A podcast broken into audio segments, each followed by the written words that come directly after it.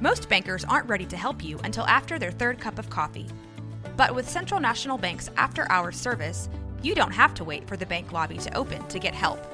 You can contact us from 6 to 8:30 in the morning or from 5 to 10 in the evening, and we'll connect you to a real, live, local person who can answer questions and fix problems 7 days a week. Bank different. Bank Central. Central National Bank. Member FDIC. This is a Rogue Media Network podcast. This is 365 Sports, powered by Sikkim365.com. top five teams that could make a big statement this weekend. And I know that uh, as this goes on, uh, you're gonna you're gonna see a, like a recurring theme here um, of these schools. They all have something else in common. Uh, other than they could make big statement games this weekend. Number five, West Virginia.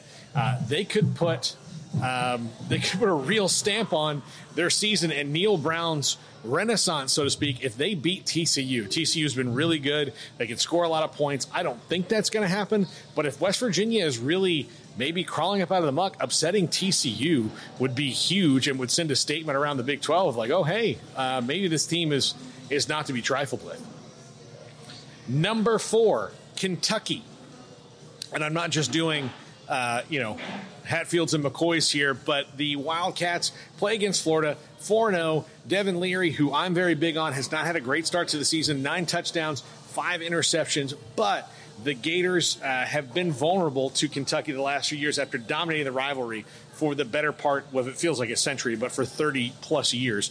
Just rolled through uh, Kentucky every year, whether it's home or road, whatever. Kentucky might have flipped that. Florida's offense, not that effective. This should be maybe a little bit of a lower scoring game, but Kentucky's put some points up on the board this year. If Kentucky can get that win over Florida, the teams around them in the SEC East are all ranked. Tennessee, Ole Miss, or Tennessee, uh, Ole Miss, Mizzou, all those teams are ranked, and they've taken losses or they haven't looked good at times. Uh, and this could be the opportunity for Kentucky to get in the top 25.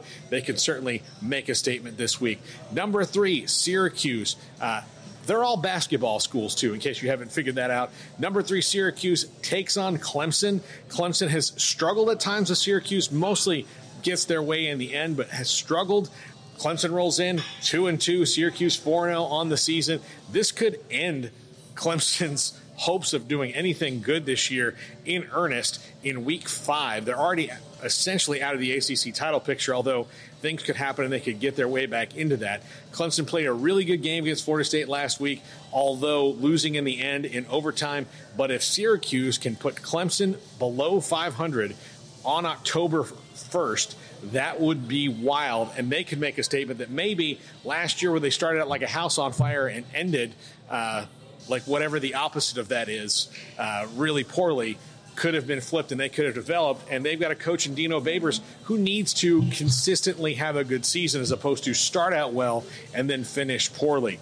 Number two, Duke. They've already beaten Clemson this year, 28 to 7. And they've got Notre Dame this weekend, who they host, who's coming off a tough last second loss against Ohio State. Notre Dame uh, going to be kind of hungry for this one. They've got to get themselves back on top. But for Duke, if you beat Clemson and Notre Dame, again, before October 1st, you are sending a message to the rest of the ACC and the rest of the country that you are also not to be trifled with. So Duke could make a huge statement this weekend at home. And number one, Kansas, as they take on Texas. Texas good, really good. Number three in the country. Kansas, number 24, on the rise. This is the first time in the rivalry, if you call it that, or in these matchups, that both these teams are good at the same time.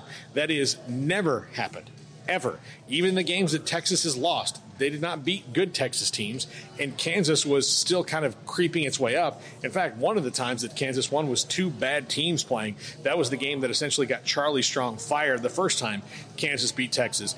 This would be a really big statement game in the fact that Kansas can go beat a good Texas team as they're getting better and tell the rest of the Big 12, hey, we're in this thing too, and you better watch out. So it would be a huge statement in Austin to go do that. They've done it before, but again, these two teams in the history of the Big 12 playing each other have never been good at the same time, really. So this would change everything, uh, save for maybe even the Todd Reesing years, and that might have been as Texas was starting to maybe creep uh, a little bit. Well, now I guess you know Texas was good then, but that was it. That's the only time they've ever really been good, and Kansas still lost to Texas then. So this is a huge opportunity for the Jayhawks to put themselves in the national scene and put a dent in Texas. Now, will it be easy? Absolutely not.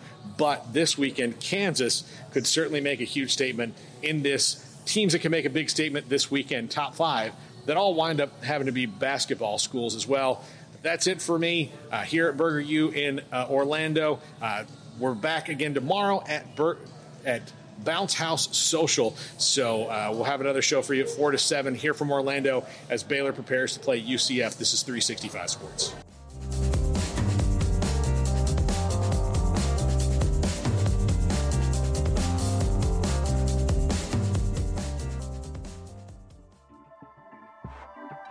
This has been a Rogue Media Network production.